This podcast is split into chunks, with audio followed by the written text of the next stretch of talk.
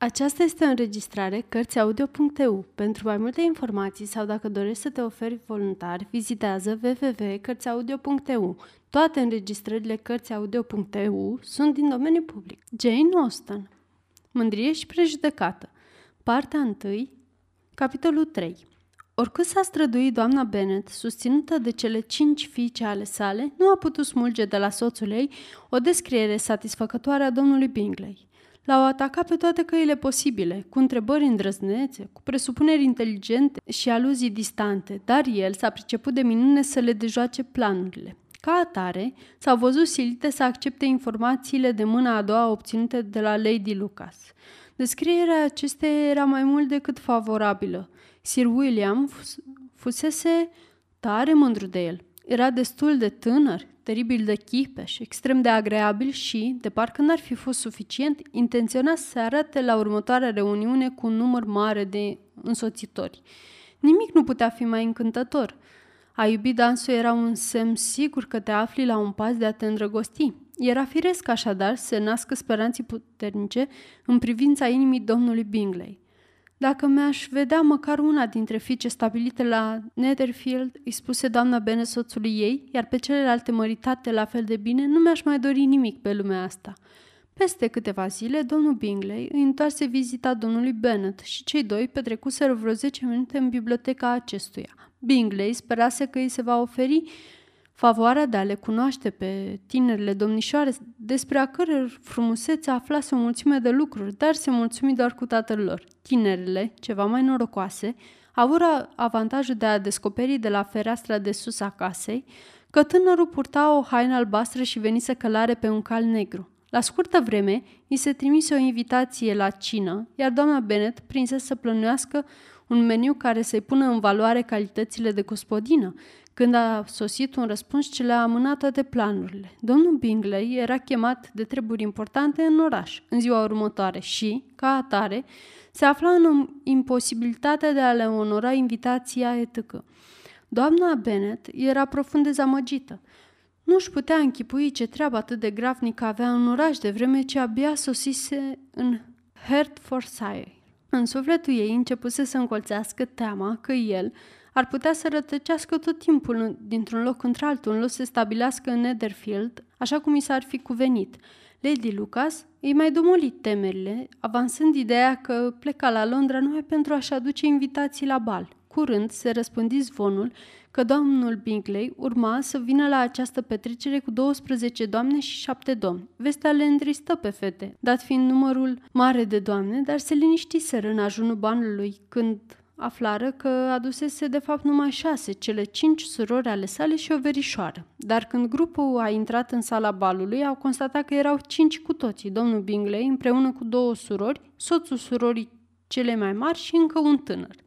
Domnul Bingley era chipe și manierat, avea o înfățișare plăcută și un comportament lipsit de prețiozități. Surorile sale erau niște femei rafinate cu un aer modern. Cumnatul său, domnul Hurst, părea la rândul lui un aristocrat. Cât despre prietenul său, domnul Darcy, întreaga audiență s-a dovedit aproape numai decât fascinată de statura lui înaltă și zveltă, de trăsăturile deosebite și de aerul său nobil, iar în mai puțin de cinci minute de când își făcuse apariția, se zvonea că are un venit de 10.000 de lire pe an – Domnii l-au declarat un domn de toată frumusețea, doamnele l-au găsit cu mult mai arătos decât domnul Bingley și, aproape jumătate din seară, i s-a dedicat întreaga admirație, până când manierele sale au dezamăgit întreaga audiență și a pierit valul de popularitate de care se bucura.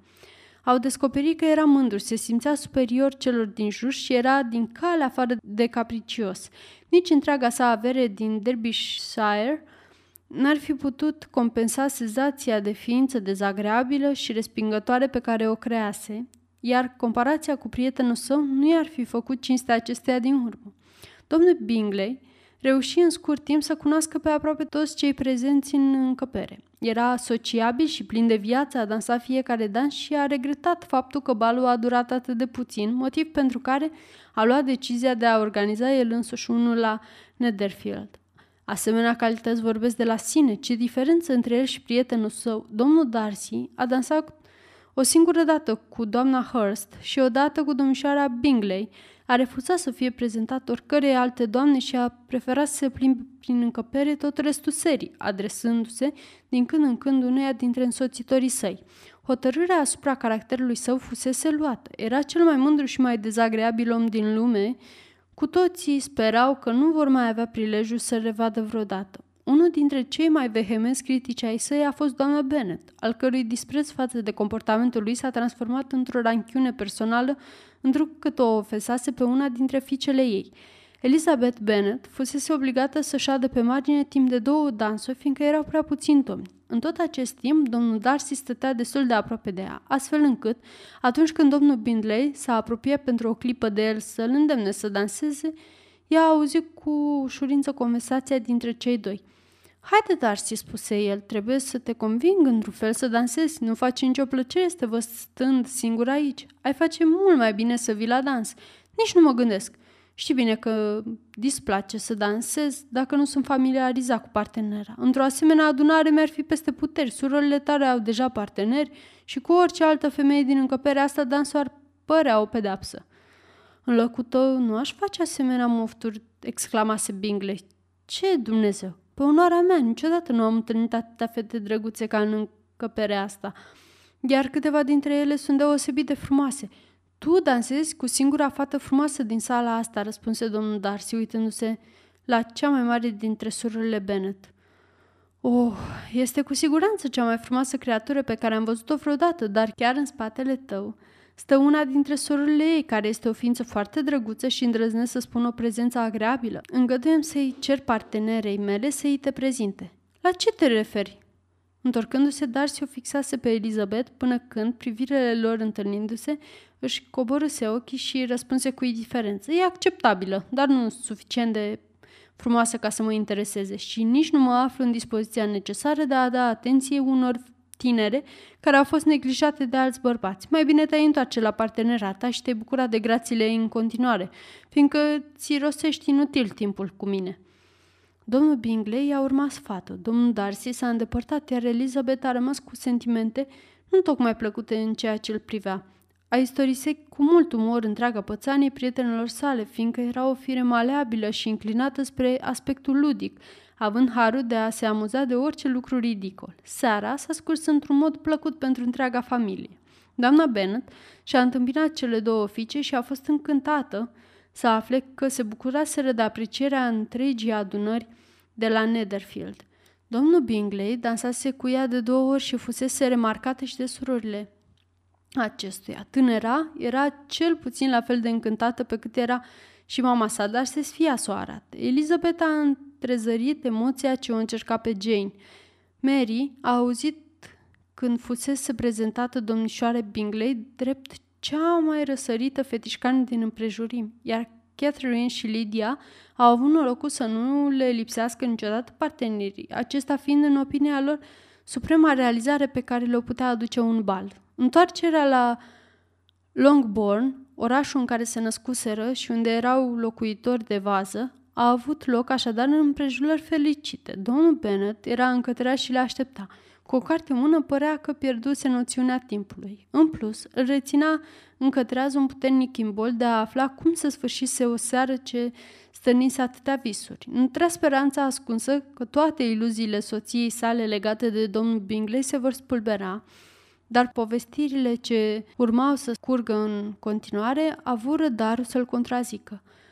Ah, dragul meu Ben, spuse ea în timp ce intra în cameră. Am avut parte de o seară minunată, iar balul a fost mai presus de orice așteptări. Aș fi vrut să fii și dumneata de față. Nici nu-ți imaginezi de câtă admirație s-a bucurat Jane. Toți aveau ochi numai pentru frumusețea ei, iar domnul Bingley a găsit-o pur și simplu încântătoare și a dansat cu ea în două rânduri. Gândește-te numai la lucrul acesta, să danseze cu ea de două ori, mai cu seamă că a fost singura tânără pe care a invitat-o și a doua oară. La început a invitat-o pe domnișoara Lucas. Am fost de-a dreptul contrariată când i-am văzut alături, dar cu toate astea a fost evident că n-a plăcut-o deloc. Nici nu-mi imaginez cum ar putea cineva să o placă. Apoi, nu și-a mai putut dezlipi ochii de la Jean când a fost tot dansând. A întrebat cine este, a ținut să-i se facă prezentările și i-a acordat următoarele două dansuri. S-au succedat apoi câte două dansuri pe rând cu domnișoara King, cu Maria Lucas, din nou cu Jane, pe urmă Lizzie, iar Bullangerul, dacă ar fi avut măcar o parte de compasiune în ceea ce mă privește, spuse soțul ei iritat, n-ar fi dansat nici pe jumătate cât a făcut-o. Pentru numele lui Dumnezeu, nu mai vorbi de partenerele sale. Oh, deși ar fi scrântit glezna chiar de la primul dans. Vai, dragul meu, continuă doamna Bennet, dacă ai ști cât de încântată e de el, este atât de chipe iar surorile lui sunt niște femei fermecătoare. În viața mea n-am văzut un lucru mai elegant decât rochile lor. Îndrăznesc chiar să afirm că dantela de pe rochia doamnei Hurst în acest moment fu din nou întreruptă. Domnul Ben se arătă de-a dreptul agasat de descrierea dantelăriei. Așadar, dumneai se văzu nevoită să schimbe brusc subiectul, fapt pentru care prinse să descrie cu mult patos și într-o manieră exagerată grosolănia domnului Darcy.